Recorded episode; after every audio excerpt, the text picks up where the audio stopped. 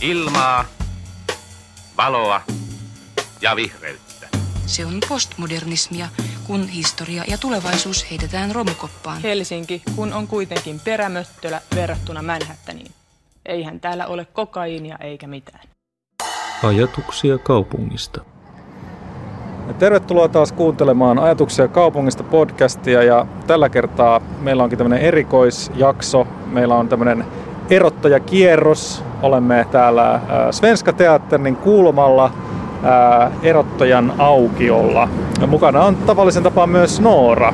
Moikka moi!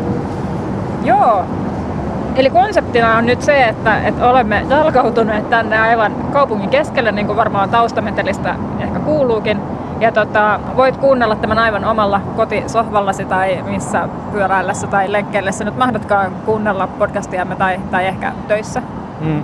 Vihdoinkin voit kuunnella, mitä Helsingissä kuuluu. Mm, niin. Mutta sitten on tietysti mahdollista, että tulet fiilistelemään tänne paikan päälle jotenkin sitä kaikkea, minkä mekin näemme nyt. Ja, ja sitten saat ehkä lisätietoa ympäristöstä tai, tai sitten et. Mm, mm. Niin tässä voi tavallaan sillä lailla tulla itse seisomaan niihin kohtiin, missä me tässä tätä nauhoitettiin ja eläytyä nyt sit niihin samoihin fiiliksiin, mitä me tässä koetaan. Joo, eli suunnitelmana on tosiaan se, että et tota, aloitetaan tästä erottajan aukiolta. Tosiaan, niin kuin Jussi sanoi, ollaan nyt tässä Svenska Teatterin kulmalla, jos voi tätä kulmaksi kutsua, kun tuo on puoli pyöreä rakennus. No joo, joka tapauksessa. Ja, ja sitten tota, jatketaan tästä pikkuhiljaa kohti tota entistä tullihallituksen taloa tai tämmöistä erottajan palatsia, missä Helsinki Design Week tänä vuonna tapahtuu ja pitää päämajansa. Se on tuossa noin ehkä puolen korttelin päässä. Mutta ajateltiin aloittaa tästä vähän kauempaa, koska tällä erottajalla on tosi mielenkiintoinen historia. Tämähän on jotenkin tämmöinen niin ainakin nimeltään vähän tämmöinen mysteerinen itsessään tämä, tämä erottaja. Niin, tämä ehkä ei ole niin kauhean tuttu, mikä, mikä tausta tällä alueella on. Ja ehkä ylipäänsäkin semmoinen niin kuin kaupunki, katu, kadun nimi tai, tai niin kuin kaupunkiosan nimi, jonka nimi on erottaja, niin se ei ehkä heti ensimmäisenä niin kuin, mm. semmoinen yleinen termistö ei ehkä ihan suoraan niin kuin selitä sitä, että no mikä, mikä on sitten erottaja. Mutta osaat sanoa vähän kertoa siitä meille? Äh, mahdollisesti, jos nyt harmaat muistisoluni toimii oikein. Eli siis tota, kuten kaikki monopolista tietävät, niin erottaja on yksi niin kuin jotenkin... Eikö se nyt kalliita osoitteita? Kyllä on, kyllä on ehdottomasti, joka on myös tosi riskisijoitus tietysti monopolissa. Joo, joo, siinä voi käydä tosi huonosti nenille käydä kaikki. No niin, mutta jos siitä monopolista nyt siirrytään eteenpäin, mutta kaikilla on nyt mielessä se tumman sininen ruutu ja, ja tota arvo, arvosijainti, niin siis tämähän on ensinnäkin tämmöinen paikka, joka sijaitsee niin kuitenkin, että kun tämä Helsingin kantakaupunki on tämmöistä ruutukaavaa, niin tässä on niin kaksi tämmöistä eri koordinaatistoa törmää toisiinsa. Eli, eli tuolta tulee Esplanadin koordinaatisto ja, ja sitten jatkuu Boulevardin vähän eri suunnassa kulkeva koordinaatisto, mikä sitten tuottaa sen, että tässä niinku jotenkin niiden raja kohdassa on tämmöisiä vähän hankalia niin kuin kolmiomallisia tiloja on syntynyt paljon. Osa niistä on puistoja, osa niistä on vaan tämmöisiä aukioita tai vähän, vähän, vähän eri tavoin se on aina hoidettu tässä jotenkin kaupunkirakenteessa. Ja nyt erottaja on ikään kuin yksi niistä kohdista.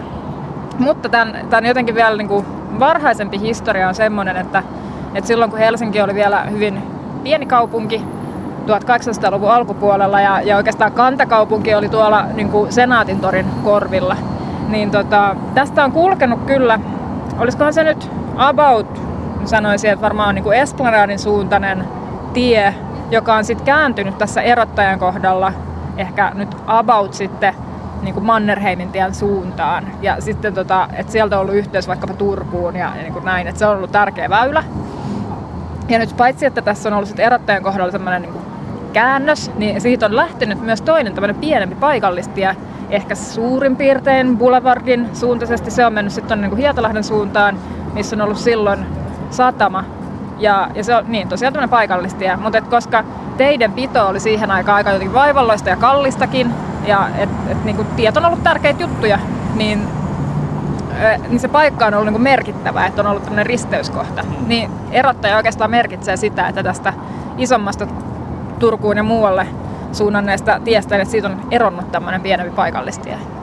Eli tervetuloa tähän risteykseen. Niin, niin tämä on siis nyky, nykytermeen voisi kutsua, että risteys. Kyllä. Mutta ei se mitään, siis jokaisella sanalla ja termillä on tarinansa ja tämäkin on ihan hyvä tarina.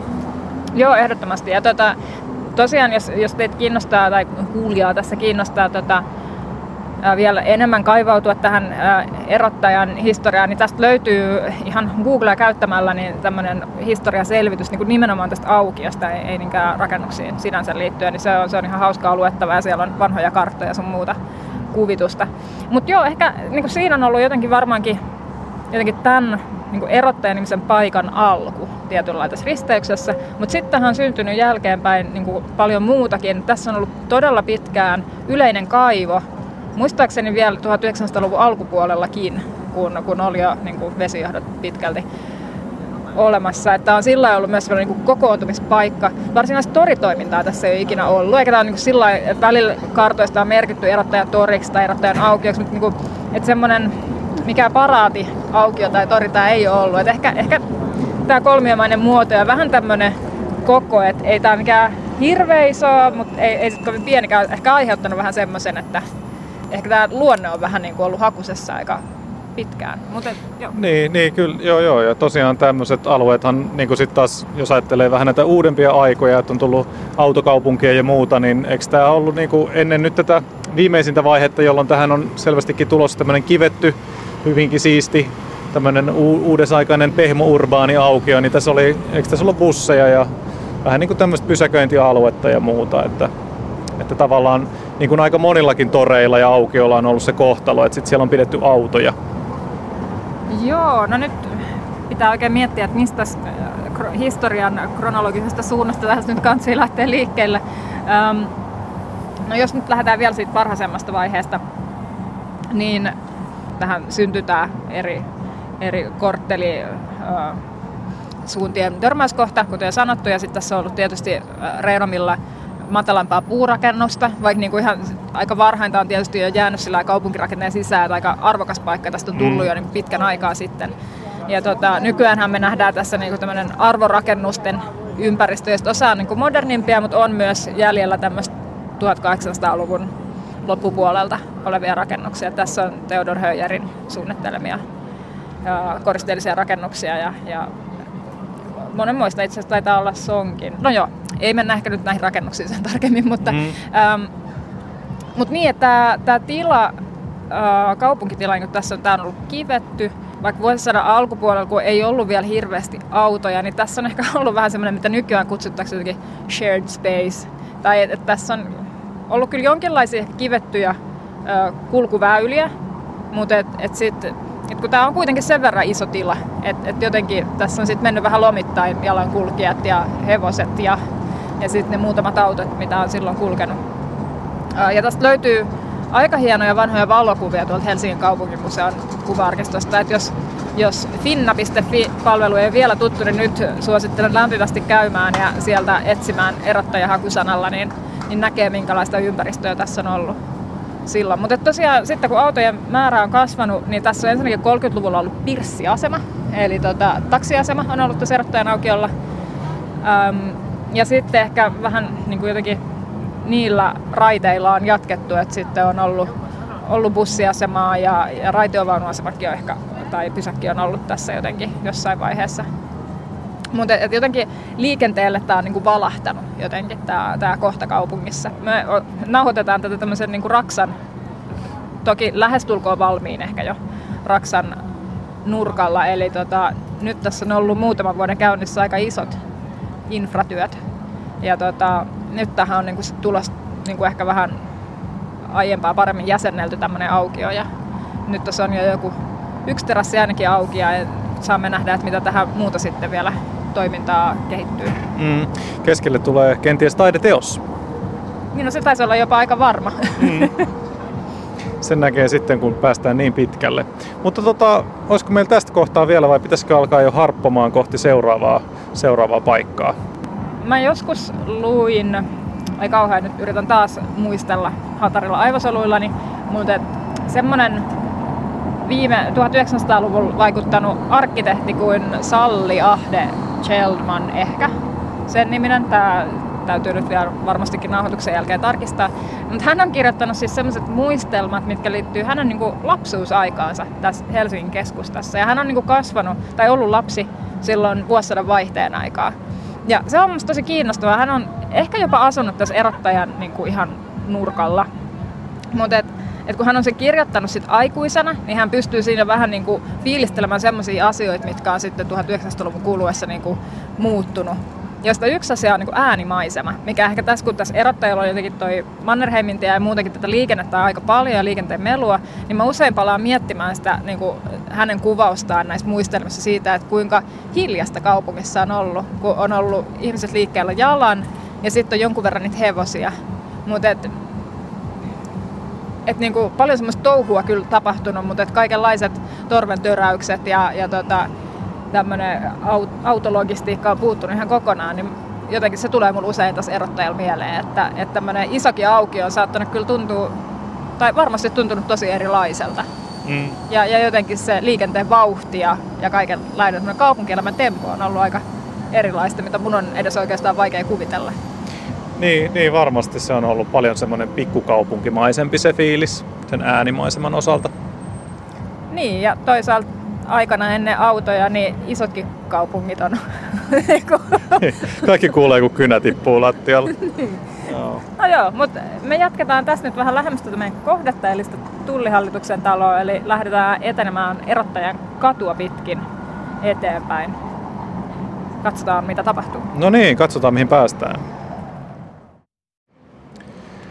Nyt ollaan tässä Ludvigin kadun ja Erottajan kadun risteyksessä ja katsellaan suoraan kohti tätä Erottajan katu 2 osoitteessa olevaa Theodor Höyerin suunnittelemaa uusrenesanssi rakennusta, joka rakennutettiin Kalevan vakuutusyhtiön pääkonttoriksi sekä vuokrataloksi.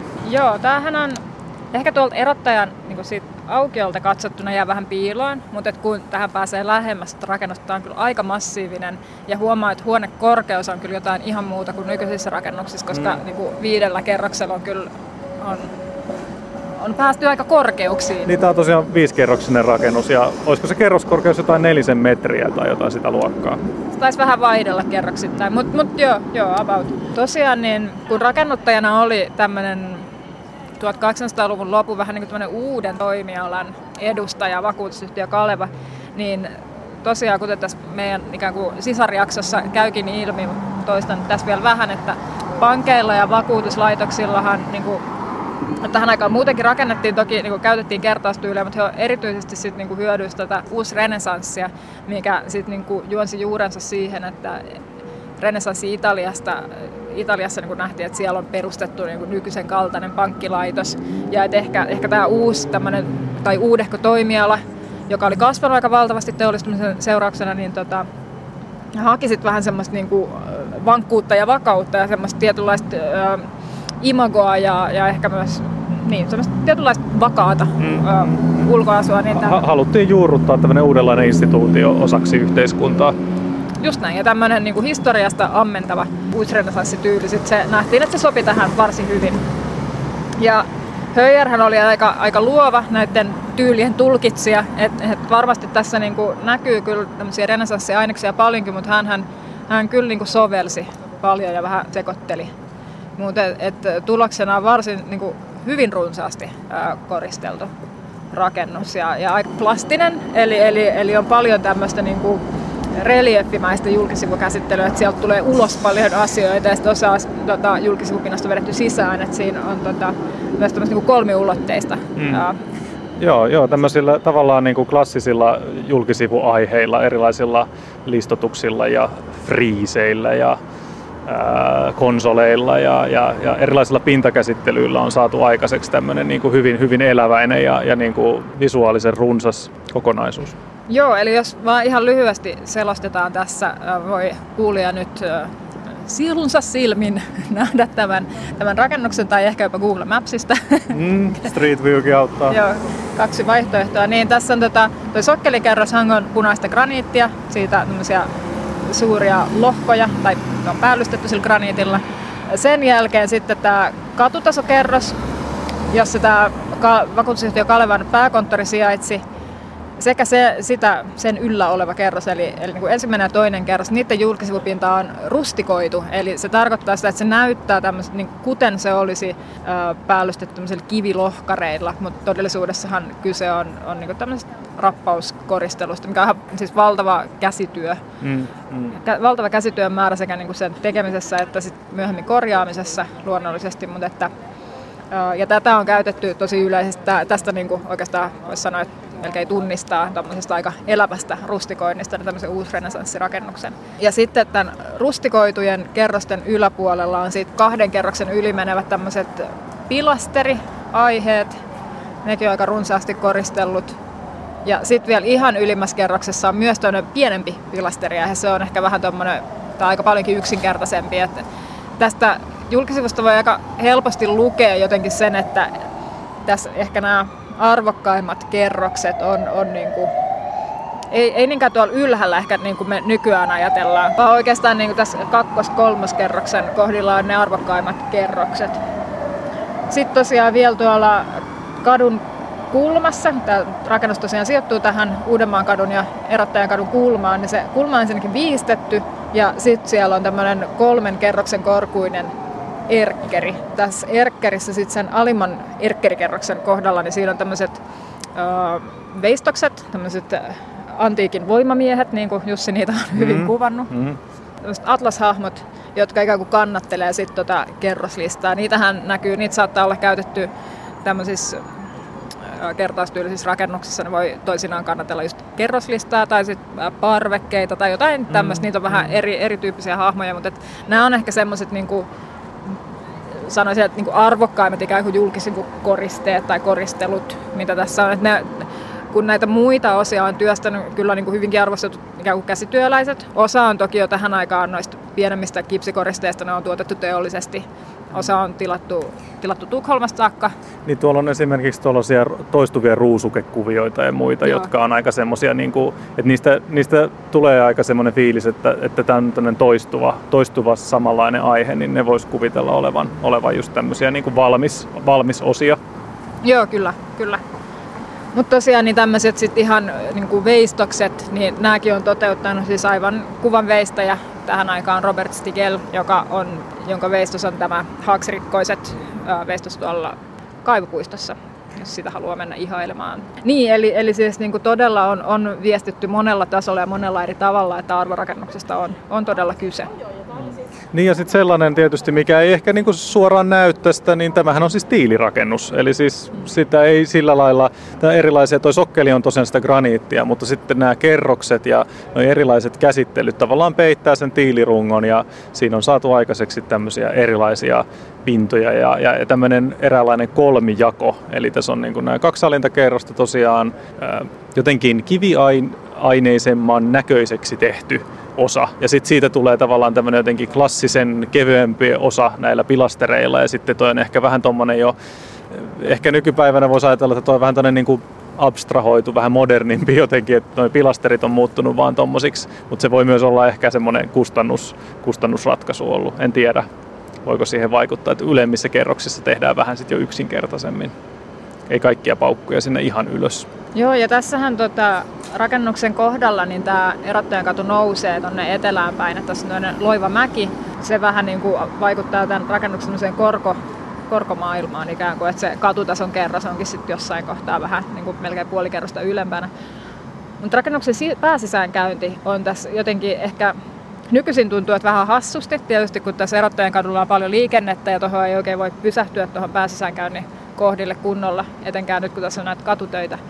Mutta pääsisäänkäynti on tosiaan tuossa ihan julkisivun keskellä. Ja se mitä ehkä odottaisi jotenkin, että, että siinä olisi jotain niin kuin ulkoporrasta tai, tai semmoista, että, että se, on, se onkin vähän tommonen, että siitä vähän niin kuin vilahdetaan jotenkin sisään. Joo, se, se tavallaan tulee suoraan tuosta kadulta ja, ja, ja tästä toki, tosiaan niin kuin Noora sanoi, niin toi korkeusero on kanssa aika selkeä. Et jos tästä, just täältä Ludwigin kadun suunnasta kun katsoo, niin, niin, niin huomaa, että tosiaan tämmöisiä kaupunkitaloja, niin niiden, niiden niin kuin, ä, sijoittaminen, noiden kerrosten sijoittaminen tuohon tohon niin kuin vaihtelevaan korkotasoon, niin se ei ole aina ihan niin helppo juttu. Ja mm. Tässä on kuitenkin haluttu tehdä tämmöinen niin kuin selkeästi hyvin, hyvin niin kuin arvokkaan oloinen sisäänkäynti ja, ja, ja tota, tavallaan pelattu nyt sillä tilalla, mikä tuossa on ollut käytössä, että ehkä sitten jos taisi olla joku julkinen palatsi, niin tuossa olisi ollut sitten mahdollisuus tehdä sitä etuaukiota ja, mm. ja niin kuin vanhoissa kirkoissa ja, ja toki niin kuin hallintorakennuksissa, niin se etu, etuaukion ja etutilan mm. käsite on, on niin kuin ihan selvä, että tässä kun on kuitenkin tavallaan yksityinen hanke, niin ehkä sitten siinä ei ole annettu mahdollisuutta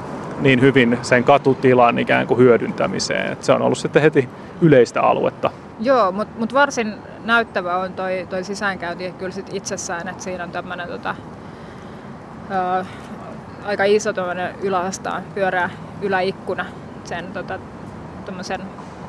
puulasi parioven yläpuolella ja, ja tota sisäänkäyntiä reunustaa vielä tämmöiset punaisesta graneetista tehdyt pilasterit, tai onko ne peräti pilarit, ja oikeasti niinku kiillotettu kivipinta. Mm, mm, mm, niin ihan graniittiset tommoset. Ei ole pelkkää, pelkkää tota, ää, jonkinlaista rappauspintaa. Joo, mutta sehän tässä tosiaan sit on, että tässä ei, että vaikka se vakuutusyhtiö Kalevan niin pääkonttori oli tässä katutasossa, niin tästä korkomaailmastakin johtuen, niin ei, ei tosta niinku suoraan kadulta ei ole niinku semmoista näköyhteyttä tuonne sisälle. Tässä ei ole mitään niinku nykyajan liiketiloja varsinaisesti tässä niinku kivialassa. Tämä on kuitenkin vähän tämmöinen mykkärakennus. Tämä ei sillä ei ota hirveästi ö, kontaktia jotenkin, kun tuosta kadulla ohi kävelee. Mikä on ehkä tavallaan niinku, helppo ymmärtää, kun nyt ajattelee sit sitä käyttöä, mihin tämä on tehty. Et, et pääkonttori, että toki ne, keillä on sinne asiaa, niin sit tulevat vierailemaan ne tulevat tai töihin. ovesta sisään. Ja, ja sitten se yksityisasuminen ja toki niin kuin porrashuone on, on hyvin näyttävä, sisäänkäynti on näyttävä, mutta ei, ei niin tarvitse sillä tavalla, ei ole mitään näyteikkunoita tai muuta, mitä tähän aikaan kuitenkin alkoi jo tulemaan. Joo, siis toi on ihan todella niin kuin tärkeä huomio sillä lailla, että ehkä, ehkä monissa muissa uusrenesanssirakennuksissa niin, niin tämä maantason ö, liittyminen tai näiden niin kuin sisätilojen liittyminen tuohon ulkona olevaan katutilaan, niin, niin se on ehkä tehty sillä lailla, että niitä on saatu jopa puhkoa jälkikäteen sit mm. niitä sisäänkäyntejä lisää, koska, koska se on nähty tavallaan niin, niin tota, haluttavaksi jutuksi. Mutta tässä on tosiaan pysytty tuolla yhden, yhden sisäänkäynnin taktiikalla, vaikkakin se on tosiaan aika hieno ja toi korkotaso johtaa sitten myöskin siihen, että toi, toi sisäänkäyntiaukko on tosiaan niin kuin aika ison kokonen. Mm. Hyvä. Pitäisikö meidän hypätä sitten seuraavalle sivulle ja vähän tuolta puiston suunnasta vielä katsoa tätä kokonaisuutta. Tehdään niin. Ja nyt ollaan täällä Diana-puiston puolella, eli, eli ollaan siirretty vähän, vähän tuon tota, Erottojen katu kakkosen toisen julkisivun puolelle. Ja, ja tästä on, niin kuin hyvin näkee nyt sitten tavallaan tämän korttelin ää, vähän eri, eri tota, aikakausina rakennettuja rakennuksia. Eli, eli tästä näkyy vähän lyhyempi pätkä tätä uusrenesanssiosaa ja sitten siinä vieressä vähän uudempi tämmöinen Jugend-tyylissä tehty osa. Joo, eli täytyy kyllä sanoa, että tämä uusrenesanssi rakennus kyllä, kun tämä näkyy niin monen suuntaan, että ehkä nyt pönttöä sanoa, kun se nyt on tuossa korttelin kulmassa. sen edessä. niin, niin, totta kai näkyy. Mutta että tämä vieressä oleva Jugendrakennus, niin tota, että ehkä kun sen, niin kuin tämä pääjulkisivu on tänne puistoon päin vaan, niin se, se vähän niin kuin häviää näkyvistä. Ja se on, se on myös tummempi julkisivultaan. Se jotenkin, se jotenkin on aika tollainen niin kuin mykkä ton, ton uusrenesanssikuorrutuksen naapurissa. Joo, se on nyt ehkä jäänyt vähän tämmöiseen, tota, saanut häviäjäarvan tässä kortteliarvonnassa. Mutta et, ja, ja, siinä on toisaalta sit sama asia kuitenkin kuin tässä Höijerin suunnittelemassakin rakennuksessa, että tuossa katutasossa ei ole mitään tota, liiketiloja. Et, et se on myös niin kuin jalankulkijan suuntaan aika mykkä. Niin on, ja siinä on tosiaan vielä, vieläkin tota ehkä, voisiko sanoa, että jos tuossa Höijerin suunnittelemassa on tämä rustikointi, niin, niin sitten tuossa Jugendtalossa on ihan tuollainen niin graniittikivijalka, joka nousee tonne. Niin, tonne koko, niin kuin... koko ensimmäisen kerroksen korkunen. Kyllä. Nyt sellainen knoppitieto vielä kaikille Jugendista pitäville, että tuommoinen kivirustikointi, missä on tämmöisiä, äh, vähän niin kuin tietyn moduulin mukaan, mutta eri, mm, kokoisia, eri kokoisia kiviä käytetty, mutta se on tämmöinen neliskanttinen tämmöinen rytmi, niin sen nimi on Squared Rubble. Se tulee Skotlannista. Squared Rubble. Joo. No niin, siitä on uusi sana käyttöön. Sillä voi sitten loistaa kaikissa arkkitehtuurikeskusteluissa. Mm, ehkä, ehkä Trivial Pursuitissakin tulee sitten vihdoinkin se kysymys liittyen Squared Rubbleen. Joo, mutta niin palatakseni tähän uusrenessanssitouhuun, niin tota, ehkä se täältä puistosta nyt voi ihailla hienosti tuota rakennuksen kulmaa ja sitä erkkeriä ja näitä, näitä veistoksia. Mutta se, mikä näkyy aika kivasti tästä nyt jotenkin taivasta vasten meille kehystyy, on tämä jotenkin räystäs linja. Et etenkin tuossa niin rakennuksen kulmassa aika niin kuin hyvinkin jälleen kerran runsaasti koristeltu. Siinä jotenkin näkyy se, että mikä, mikä, mikä se semmoinen rakentamisen ja arkkitehtuurikulttuuri on ehkä aiemmin ollut. Että niin että tosi paljon jotenkin sitä koristetta on saatu tonne räystäslinjan alle. koristeen päälle. Tuntuu melkein olevan niin monikerroksinen jotenkin toi, toi räystäs ja se, se koristelumaailma. Mutta tietyllä lailla kun täältä pienen maan matosen näkövinkkelistä tota, niin kuin katon rajaa katselee, niin et kyllähän se niin on, että se jotenkin sit aika ylvästi, niin kuin, että se rajaa ton räystäs rajaa niin rakennuksen taivasta vasten. Mm, Eikä, mm. Et se on niin kuin aika semmoinen tärkeä paikka miettiä.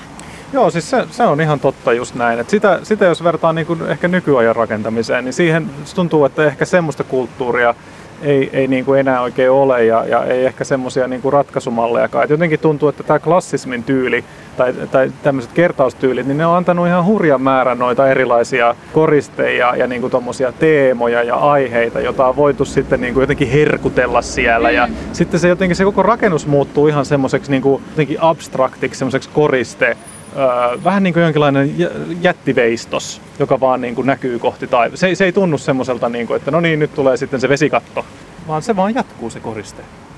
Se jatkuu Okay. kohti korkeuksia. no niin, nyt Jussi pääsi irti Kyllä. tota, kertaustyyliin kanssa. Mutta mut joo, näin se on. Ja, ja tota, jälleen kerran tässä just yritän niinku eläytyä jotenkin tämmöisen 1800-luvun lopun ihmisen tai arkkitehdin maailmaan, niin se, se tuntuu nykykäsitteistöstä ja maailmasta käsin ihan sairaan vaikealta. Koska kun miettii, että tohon aikaan se niinku arkkitehti arkkitehdin niin kuin jotenkin tietynlainen suunnittelutyöväline, että ne vaihtoehdot, että se on ollut se koko niin kuin klassinen paletti, Mm. että että mitä, mitä pilasteria ja pylvästä niin kuin kuuluu käyttää. Siihen on ollut tietty etiketti, siis todella Mm. tarkka Joo, etiketti, joo, että mitä joo, joo. sopii Ja siitä on tehdä. väitelty satoja vuosia Kyllä. tai tuhansia ehkä. Ja toisaalta sitten sekin, että Höjer vähän itse niin kuin sovelsi ja sävelsi, niin mm. et, var, tai siis niin kuin, että tietysti hänellä oli niin kuin hyvä taito tehdä se, mutta sitä ennen on täytynyt jotenkin treenata lukemattomia kertoja niitä kaikkia, niitä mittasuhteita ja miten näitä kaikkia eri elementtejä voi käyttää.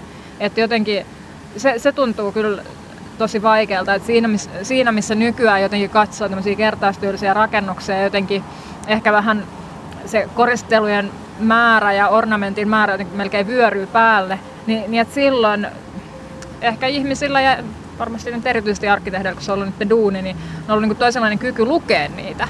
Joo, ne on jotenkin. tarkoittanut paljon enemmän. Mm. Mm. He, he on voineet niin kuin, saada siitä ihan erilaista informaatiota ja se on ollut niin kuin, semmoinen elävä kieli. Ehkä nyt voisi puhua semmoisesta vähän kuolleesta kielestä. Sitten me ei oikein enää, meidän on vähän vaikea sillä lailla niin kuin, sitä niin, niin, niin hyvin ymmärtää, mitä kaikkea niillä kaikilla yksityiskohdilla on sitten tarkoitettu silloin aikoinaan. Joo, se on, ehkä se on vähän näin, että, että tota, tämmöinen rakennetun maailman latina. Mm, niin kyllä, ihan joo joo. Sitten itse asiassa sellainen juttu, mitä törmäsin, kun, kun vähän tutustuin tuohon Höijeriin noista, noista tota, ää, kirjallisuudesta, niin, niin, niin tämän, tämän rakennuksen kohdalla ei nyt ilmeisesti ole tehty sellaista tutkielmaa, mutta joitain Höijerin ää, näitä töitä on, on vähän niin kuin jälkikäteen tutkittu, että onko niissä tämmöisiä erilaisia mittasuhdemaailmoja tai mm. semmoisia mitta, mittaoppeja käytössä ja, ja jonkinlaisia tämmöisiä vähän niin kuin kultaisen leikkauksen tyylisiä sääntöjä on käytetty ja, ja sehän on tavallaan niin kuin klassisessa arkkitehtuurissa jotenkin vähän semmoinen hurjan, hurjan niin kuin semmoinen mielikuvitusta herättävä juttu. Vähän, se, vähän semmoinen Da Vinci-koodi juttu, että nyt, nyt on kaikenlaisia tämmöisiä salaisia oppeja ja salaisia tota, lukuja ja suhteita, jotka on toisia parempia. Ja, ja se, on, se on ehkä myös semmoinen, että kyllähän niin kuin nykyrakentamisessakin niin suhteet ja hy, niin kuin hyvät suhteet on rakennuksessa hyvin tärkeitä, mutta, mutta tavallaan tohon aikaan niin kuin nuo julkisivukaaviotkin, sieltä löytyy erilaisia, erilaisia semmoisia diagonaalilinjoja, jotka menee kerrokset menee tietyissä suhteissa. Se on, se on mun mielestä niin kuin semmoinen ihan, ihan tosi kiinnostava maailma. Joo, no ennen kuin lähdetään vielä tonne tutustumaan sisätilojen suhteisiin ja suhdemaailmoihin, niin ehkä semmoisen jutun voisi mainita, että se mikä musta on tosi, tosi hienoa tässä rakennuksessa, että, että tämähän on paitsi ulkoon, niin myös osin sisätiloiltaan ja niin kuin sisätilarakenteeltaan tosi hyvin säilynyt. Mutta no nyt en osaa sanoa, saattaa olla jotkut ikkunat alkuperäisiäkin tai ainakin alkuperäisen mallin, mallin mukaan tehtyjä, mutta tässähän on joka kerroksessa on vähän erilaisia ikkunasovelluksia. Että tämä niin kuin perustyyppi on tämmöinen tälle aikakaudelle tyypillinen T-ikkuna, mikä on siis tämmöinen niin kuin pari ikkuna ja sitten yläosassa on tavallaan yksi ikkuna, että puitteet muodostaa tämmöisen T-kirjaimen. Mutta sitten sit on sovellettu, että on tuommoista, missä tuo yläikkuna on niinku puoliympyrän mallinen ja, ja on, on siis tosi, että se jotenkin tuo vielä oman semmoisen niinku lisänsä tavallaan tähän tosi runsaaseen julkisivukoristeluun ja, ja se niinku entisestään jotenkin lisää tuota vaikuttavuutta kyllä. Mutta lähdetäänkö katsoa sisätiloja? Joo, lähdetään vaan. Okei, eli nyt me on tota, tultu sisälle tänne vanhaan tullihallituksen taloon ja ollaan tässä pääporrashuoneessa, mikä ehkä kuuluukin tästä kaijusta. Tämä on kuulemani mukaan niin yksi parhaiten säilyneistä porrashuoneista, siis nimenomaan näitä, no muutenkin on hyvin säilynyt, mutta nimenomaan näiden koristemaalausten osalta. Se ei ehkä tuolla ihan alimmissa kerroksissa näy, siellä on vähän toki hienosti ennallistettu varmaan jonkin vaiheen maalauksia, on vaaleasävyisemmät, mutta täällä yläkerroksissa on sitten tälle, tälle ajalle ja tälle kertaustyylille niin ominaista vähän tummempia sävyjä ja täällä on kaivettu jonkun verran esiin ihan niitä alkuperäisiä maalauspintoja myös. Ja sitten näkyy, että on tehty myöhempiä korjauksia niiden vanhojen mallien mukaan, mutta tämmöisiä aika tummia sävyjä, aika paljon eri sävyjä, ei ehkä tota, nykyään käytettäisi. Niin, ei tai... ehkä viimeisimpien trendien mukaisia sävyjä, niin. aika murrettuja, aika vähän, vähän mutasen sävyisiä niin kuin nykysilmään. Mm. Mutta aika runsaat, hienot koristelut täällä ylhäällä. Tosi tuommoiset tota, aika rikkaat koristelistat kiertää täällä ihan yläkerroksessa porrashuoneen kattoa ja sitten siellä on vielä tällainen jonkinlainen naisen hahmoinen jumalahahmo maalauksena tuossa katossa, jota kiertää sitten vielä useat tämmöiset kehystävät koristelistat ja koristemaalaukset. Että aika, aika runsaan jotenkin koristelun keskellä tosiaan olemme. Niin, erilaisia lista-aiheita tuntuu olevan niin kuin toinen toistaan, niin kuin toinen toisensa perään. Ja, ja se on toki ollut tyypillistä siihen aikaan, että erilaisia tämmöisiä ehkä sieltä antiikistakin jo asti lainattuja listakuviointeja ja muita niin kuin käytettiin sitten niin kuin tosiaan todella, todella runsain mitoin. Erilaisia lehväkuvioita ja muita löytyy. Tämähän niin kuin noudattaa edelleen tätä niin kuin klassisen arkkitehtuurin ikään kuin peruselementtejä on käytetty. Että se on ehkä niin kuin nykysilmin ja nykyihmisen kokemuksella jotenkin vaikea edes palata siihen 1800-luvun ihmisen kokemusmaailmaan, mitä rakennuksiin tulee, ehkä muutenkin. mutta ehkä, tota, ehkä, ehkä joo. Mutta tota, et se, että et silloin pääasiassa niin kuin, nimenomaan siis huom, arkkitehtien suunnittelema arkkitehtuuri tai tämmöiset niin kuin mm. hienot kohteet, mm, mm. niin niissä täytyy... Niiden, niin kuin, Arvorakennuskene. Joo, niiden tota, se keinovalikoima, niin se oli ainoastaan niin kuin klassisen arkkitehtuurin mm. elementit, pilastereineen ja pylväineen ja mm. koristellistoin, että ei, niin kuin, ei ollut muuta, että silläpä se olikin niin kuin jotenkin niin skandalöisiä, että, että tota, tuodaan sitten joku jugend ja vieläpä sitten mm. modernismi, joka riisuu kaiken, mutta ei nyt ehkä mennä siihen, mutta mm. nyt jotenkin voidaan fiilistellä sitten tätä kaikkea, mitä antiikin arkkitehtuurista olemme niin kuin tähän 1800-luvulle sit aineksia ottaneet, eli Eli paljon, paljon koristeita ja munalistoja. Ja, ja mm, tuota, munasauvalista. Kyllä, munasauvalista. Yksi parhaista listoista. Uh, Mutta joo, no ehkä, mitäs vielä tästä porrashuoneesta? Nämä oli tietysti sen takia usein hyvin uh, runsaasti koristeltuja niin kuin arkkitehtienkin mielenkiinnon kohteena, koska nämä on niin kuin rakennuksen semmoiset julkisimmat tilat. Mm, mm. Niin, et täällä on usein se semmoinen niin kuin kestävintä materiaalia oleva lattia, mutta johon on myös tehty jotain koristeluita, niin kuin täälläkin näkyy, on mosaikkibetonista tehty tämmöisiä runsaita koristeluita. Niin koristeaiheita, joo. Koristeaiheita tässä niin sekä kerrostasanteilla että sitten noin lepotan santeilla tässä, tässä portaassa. Sen lisäksi toi portaan kaide on tämmöistä valurautaa tai valuraudasta mm, kyllä, valurauta tommonen.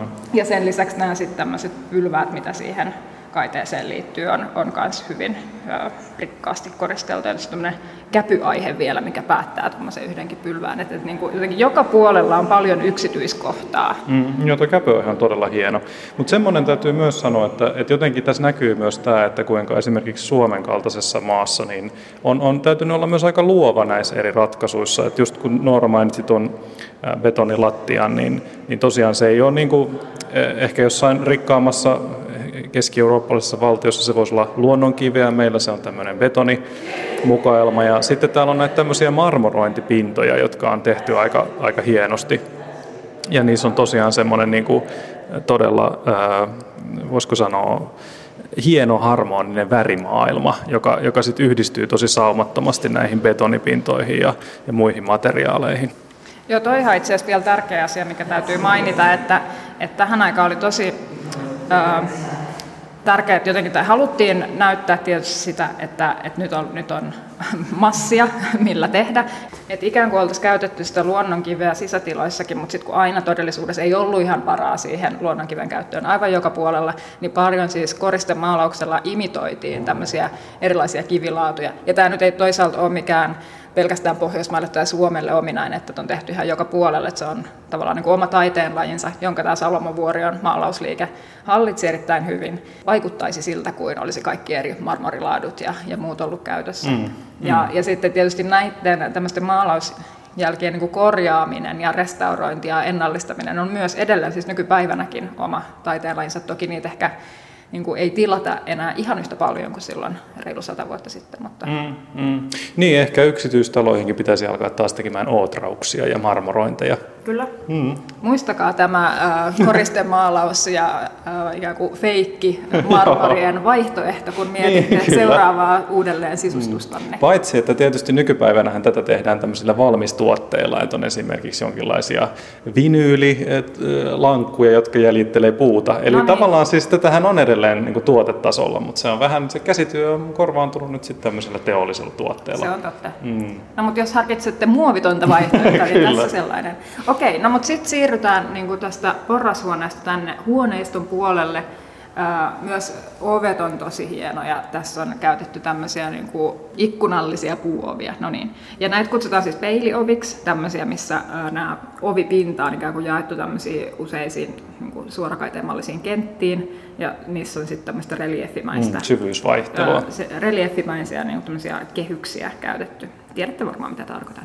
Nämähän on tosi hienot. Mä luulisin kyllä nämä vaikuttaa ehkä vanhan mallin mukaan tehdyiltä uusilta ovilta täällä, mutta, mutta nämä on silti kyllä tosi tosi hienot. Ja näitä oviakin tosiaan käsiteltiin, tota, tai saatettiin käsitellä Ootraamalla. Mä, nämä nyt näyttää ehkä lähinnä, näissä varmaan jotain petsiä tai muuta pinnassa.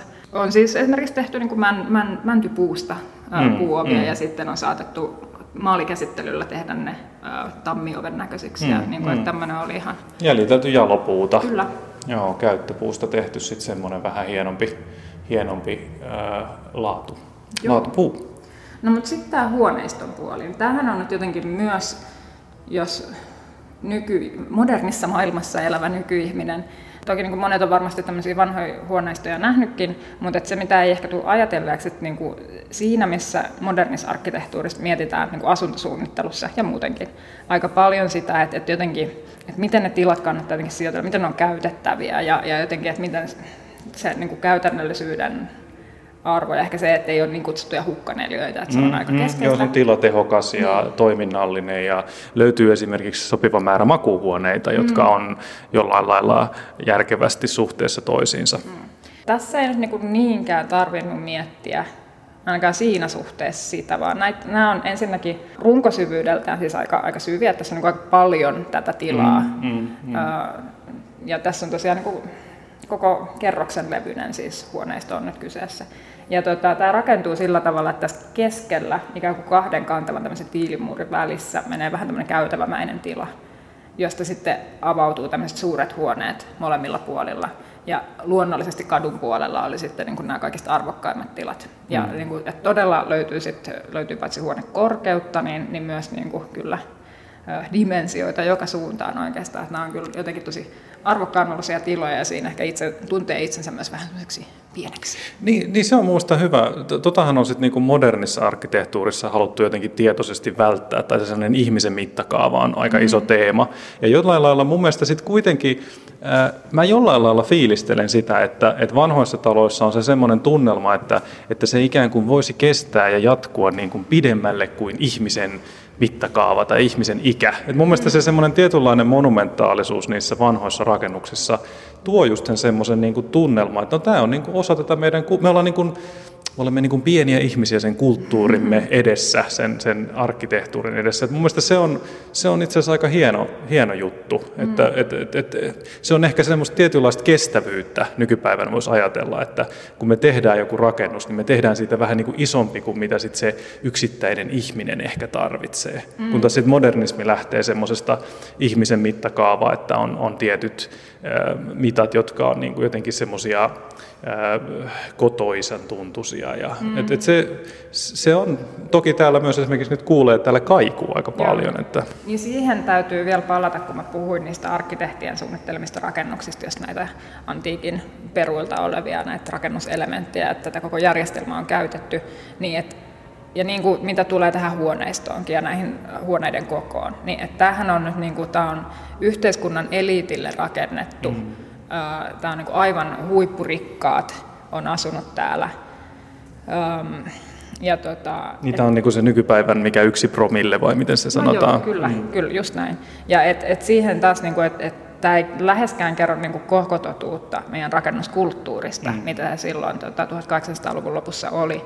Että tavan ihmisethän, no jos ne asuivat kaupungissa, niin kuin tähän aikaan tietysti niin kuin Helsinkikin kasvoi aika nopeaseen tahtiin, ne asuttiin tosi ahtaasti, ja, mutta toki niin kuin saman niin kuin rakennustekniikaltaan samanlaisissa kämpissä. Mm. Mutta mitä sitten maaseudulla asuttiin, niin nehän oli, se oli sitä, niin kuin mitä ihmiset itse teki. Ja, ja se oli niin kuin sitä ehkä niin kutsuttua kansanrakentamista. Mm, mm. Ja, ja se oli niin kuin hirsirakenteista. Ja, ja ei siinä ollut tämmöisiä dimensioita mm. ollenkaan. Mm.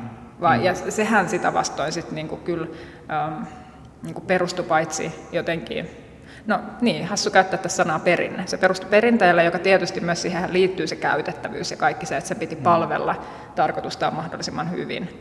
Ja, ja hirsi olisi tietysti helposti saatavilla oleva rakennusmateriaali. Mm. Mutta se on ehkä niin kuin oma maailmansa. Kyllä, Tästä kyllä. täytyy vaan niin kuin painottaa jotenkin sitä, että tämä on jotenkin ihan semmoista, että on nykyään aika spesiaalia mutta oli tämä siihenkin aikaan Joo, joo, ehdottomasti joo, joo. joo. ja tämähän on ollut siis tosiaan niiltä äh, ensimmäisen kerroksen tiloiltaan, niin tässä on ollut sitä äh, rahoitustoimintaa, eli oli se Kalevan... Joo, äh, vakuutusyhtiö Kalevan mm. pääkonttori. Ja siinä tota, ensimmäisessä kerroksessa vielä tuossa niin kuin korttelin nurkassa sijaitseva tila, joka oli sit niin kuin ehdottomasti se niin kuin timanttisin paikka mm. koko rakennuksessa, niin siinä on ollut sit vakuutusyhtiö Kalevan johtokunnan kokoushuone, eli niin kuin päättä, päättävän mm, elimen mm, paikka. Kyllä. Ja, ja, ja tavallaan sitten nämä ylemmät kerrokset on ollut sitten tämmöistä niin kuin, ää, vuokra, vuokratalohuoneistoja ja, ja, ja tavallaan siihen aikaan niin kuin tämmöinen, äm, voisiko sanoa parempikin väki asui vuokralla. Et se oli tavallaan se, se tapa, miten asuttiin ja, ja, ja se on tietysti niin kuin, en mä tiedä, onko se ollut sit joustavampaa kuin ehkä nykyään, että tässäkin, tässä rakennuksessa on ollut paljon erilaisia vaiheita, ja nämä korkeat huoneet ja, ja niin kuin suuret dimensiot on sit mahdollistanut erilaista käyttöä tänne vuosien varrella. Et, et, siinä mielessä niin kuin tosi muuntojoustava ja, ja toimiva rakennus. Joo, niin kuin puhuin tuossa aiemmin, että tosiaan, että oli aivan niin kuin eliitin asuntoja, mitä tietysti niin kuin näistä asuntojen koosta ja huoneiden määrästä ja tietysti sijainnistakin johtuu, mutta voi mainita tässä parissa, että tästä saa ehkä tämmöistä skaalaa, että kouluhallituksen ylijohtaja, tähtitieteilijä ja matemaatikko Leonard Lindelöf sekä alikapteeni Alexander Lagerborg ja lääkintöneuvos Juhan Isak Björksten ovat mm. muun muassa olleet täällä mm. vuokralaisina. Siellä lääkintöneuvos käy sherryä nappailemassa. Kyllä. Ja, ja se, mikä on myös kiinnostavaa, että tässä rakennuksessa silloin alun alkua oli myös kouluhallituksen, eli ikään kuin nykyisen opetushallituksen edeltäjän niin tiloja. Et silloin ehkä, kun nämä, niin kuin mä kerroin tuossa vähän aika sitten, että tosiaan tässä niin kuin rakennuksen, rakennusrungon keskellä on vähän niin kuin käytävä, ja sitten sen molemmin puoli on vain näitä huoneita. Et nämä on sitten soveltunut aika joustavasti joko niin kuin konttori- tai toimitilakäyttöön tai sitä asunnoiksi. Et ei, se, ei se ole ehkä ollut niin justiinsa.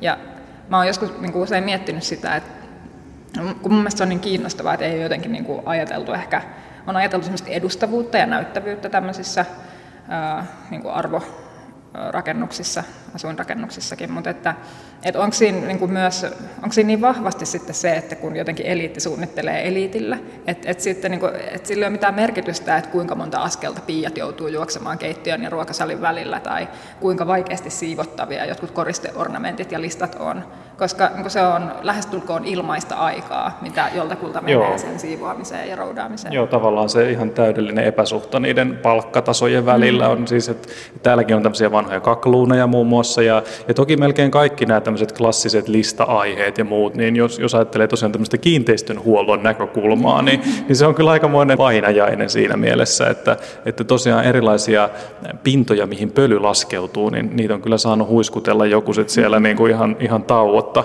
Kyllä näissä niin kuin, se, se nykypäivän niin kuin semmoinen että, että ei, enää, ei enää investoida seiniin niin paljon, niin kyllä tämä on niin todella, todella niin päinvastasta jotenkin. Joo. Siis kaikki tämmöinen keskustelu just tästä kiinteistön ylläpidosta ja muusta. Vaikkakin kyllähän näitä oli sitten just näitä uusrenesanssirakennuksiakin, jotka oli aika niin kuin, äh, niin kuin nämähän oli niin kuin uutta, näissä oli tavallaan uutta tekniikkaa, oli, oli uutta, tässäkin on äh, vissiin jonkinlaiset valurautaset palkit tuolla, Ähm, erikseen hankittu tuonne niin kuin ykköskerrokseen sinne, koska siellä on vähän erilaisia tiloja. Mm. Niin tässä on semmoisia niin valurautarakenteita käytetty, jota tämä Höjer muun muassa sitten hyödynsi näissä joissain rakennuksissa, niin, niin, niin tavallaan, että oltiin kuitenkin innovatiivisia, mutta kyllä se säätyyhteiskunnan semmoinen tapa ää, käyttää näitä tiloja ja huoltaa, ja just tämä tolkuton palkkaero näillä eri, eri tota, yhteiskuntaluokan jäsenillä, niin se, se johti tavallaan myös osaltaan tämmöiseen aika eriko, niin kuin nykypäivästä erikoiseen tilan käyttöön.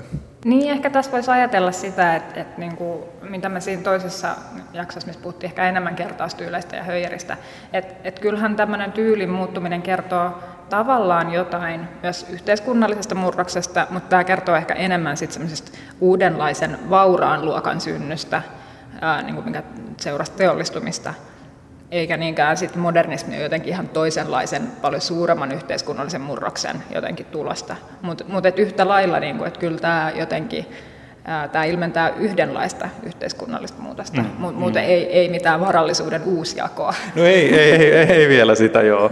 Ja sitten se, Noora mainitsi tuon, että nämä, nämä tota, ikään kuin nämä varsinaiset vuokralaiset, eli nämä, nämä lääkintäneuvokset asu täällä kadun puolella, niin, niin sitten tosiaan näissä tämmöisissä vanhoissa, vaikka uusrenessanssirakennuksissa, niin noin sisäpihat tuppaa olemaan aika semmoisia ahtaita, ja niitä tietysti sitten vähän myöhemmin sitten, kun modernismi alkoi, nämä tämmöiset valon ja, ja väljyyden äh, ihanteet alkoi tulla, näitä kritisoitiin sitä aika mm. paljon, koska jos, jos nyt ajattelee, että tässäkin rakennuksessa on, oli taisi olla jotain 40 kakluunia ja, ja koko Helsinkiä lämmitetään polttamalla puuta, niin, niin siis se, se semmoinen nokisuus ja semmoinen niin kuin savun määrä, niin se on ollut kyllä ihan eri tasoa kuin mihin, niin kuin, mä tiedän pystyykö sitä oikeastaan kahdesta. Sitten olisi kiinnostava nähdä semmoisia jotenkin semmoisia hienosti tehtyjä ää, elokuvasovituksia, missä, missä tota, ihmiset elää semmoisessa savusessa Vanhassa Helsingissä ja sitten kaikki sisäpihatkin on hurjan, hurjan nokeentuneita ja täynnä semmoista sen ajan semmoista likasuutta. Ja nyt, nyt nämä on ehkä muuttunut vähän tämmöisiksi jotenkin turhankin romanttisiksi nämä aika ahtaat, mm. kuilumaiset sisäpihat. Mitäs me vielä puhuttaisiin tästä äh, niin sisätiloista? Ehkä sen mä näistä huoneista vielä sanoisin. Tosiaan, no niin kuin kävi ilmi, että mitään semmoista hirveän jotenkin intiimiä meininkiä täällä ei ehkä niin kuin, haettu, eikä ehkä semmoista niin kuin, tilankäytön tehokkuuttakaan, mutta mut just tämä niinku näyttävyys ja semmoinen ehkä tämän niinku, sen uuden porvariston tai tämmöisen niin kuin jotenkin, että et tietysti nämä on ollut niin kuin sosiaalisia paikkoja, tänne on saattu kutsua vieraita, mutta kyllä näissä on ollut joustavasti myös, että useat lääkärit on vaikka saattanut pitää vastaanottoa jotenkin tässä niin kuin kotinsa yhteydessä olevassa jossain tietyssä vastaanottohuoneessa.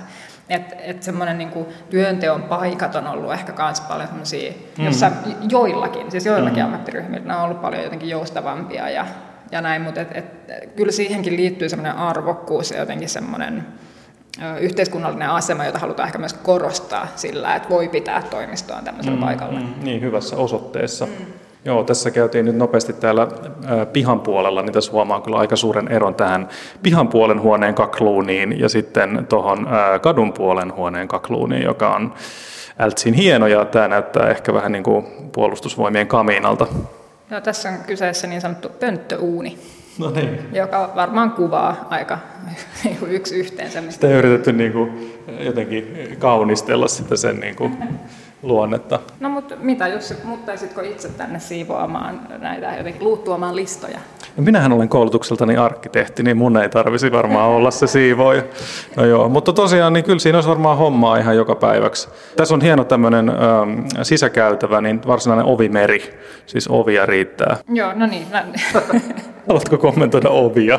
en oikeastaan. Tai, tai niin kuin, tätähän se on. Toisaalta niin kuin, vaikka tämä on jotenkin, tuntuu ihan pöntöltä ratkaisulta tietyllä lailla tämmöinen niin kuin vähän polveileva keskikäytävä, mistä tässä nyt usein kertaa on puhuttukin, mutta et, et tietyllä laillahan se on tosi joustava. Et se ei mitenkään rajaa, että minkälaisia käyttötarkoituksia näillä niin kuin tämän käytävän varrella olevilla huoneilla on. Voi olla vaikka asuinhuone ja toimisto vierekkäinkin. Mm, ja, mm. Tai et, niin. Sittenhän oli myös niin, kuin niin että näiden huoneiden väleis, väleillä on oviyhteyksiä ja mm. osa niistä on jo tässä vuosien varrella sitten laitettu umpeenkin. Ovi saattaa olla silti jäljellä ja, ja näin, mutta et, et, joo, kyllä tästä ehkä aika selvästi käy toisaalta myös ilmi jotenkin, että missä on ne paraatitilat ja, ja mikä on sitten ehkä vähäisempien ihmisten mm, mm, tiloja. Mm, mm, niin se oli aika tärkeä osa sitä suunnittelua jotenkin.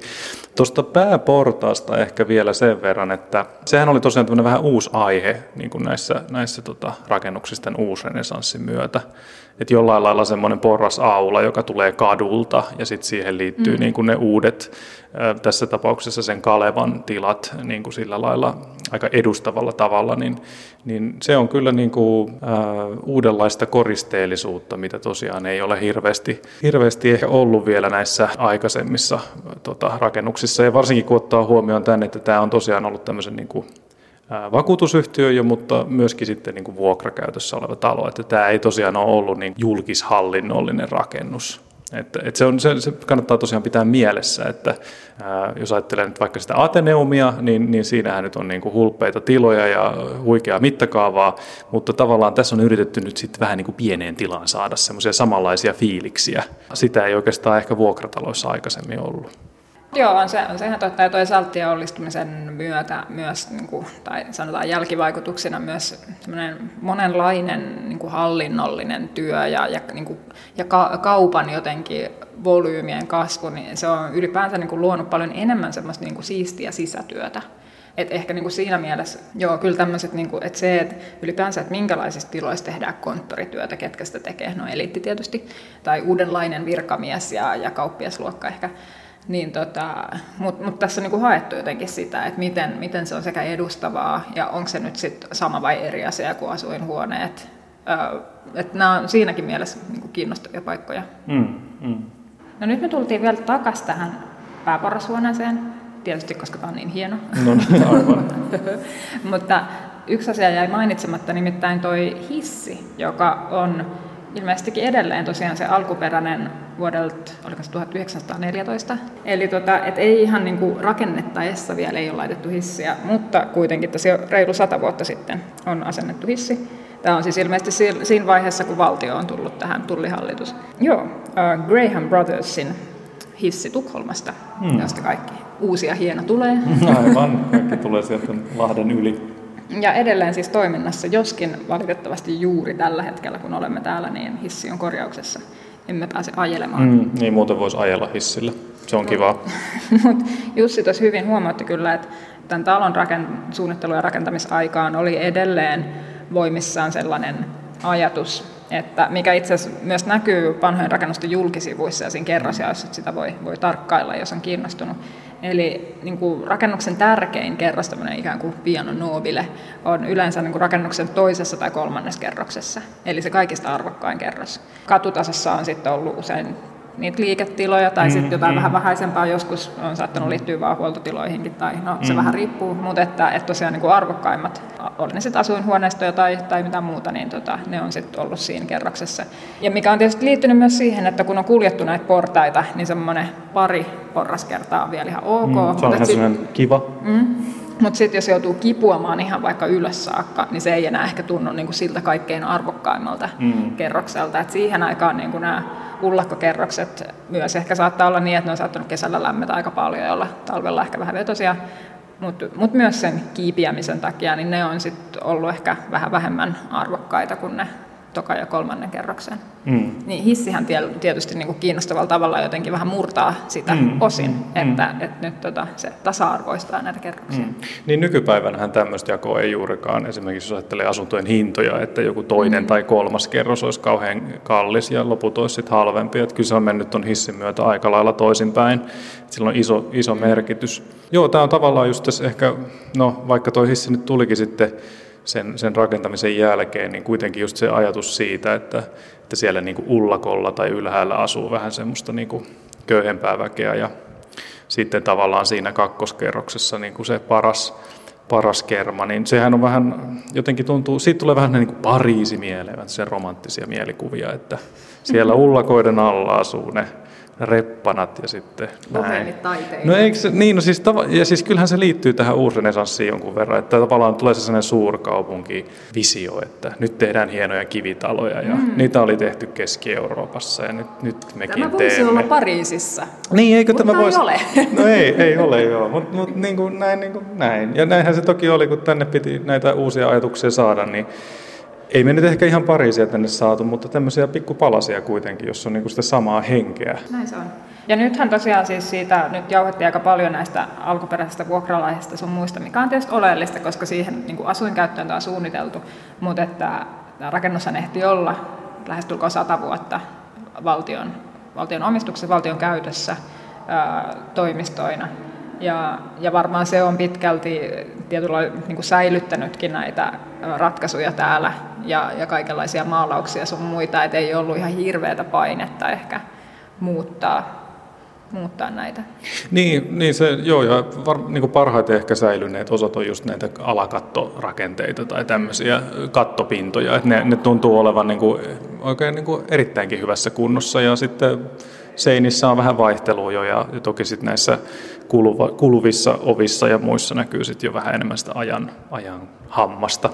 Ja toki sitten noin kakluunit, jotka mm, tosi usein joo. purettiin tuossa 50-60 varhaisemminkin itse asiassa, kun, kun tota, saatiin keskuslämmitys, niin sitten niitä on purettu pois, mutta täällä on ilahduttavan paljon on säilynyt ja nehän on todella hienoja koristeellisia. Mm. Ja sitten toki myös mukana jotenkin elämän realiteeteista muistuttamassa ne pönttöuunit. niin, niin, näin se on. Toiselle kakluuni ja toiselle pönttöuuni.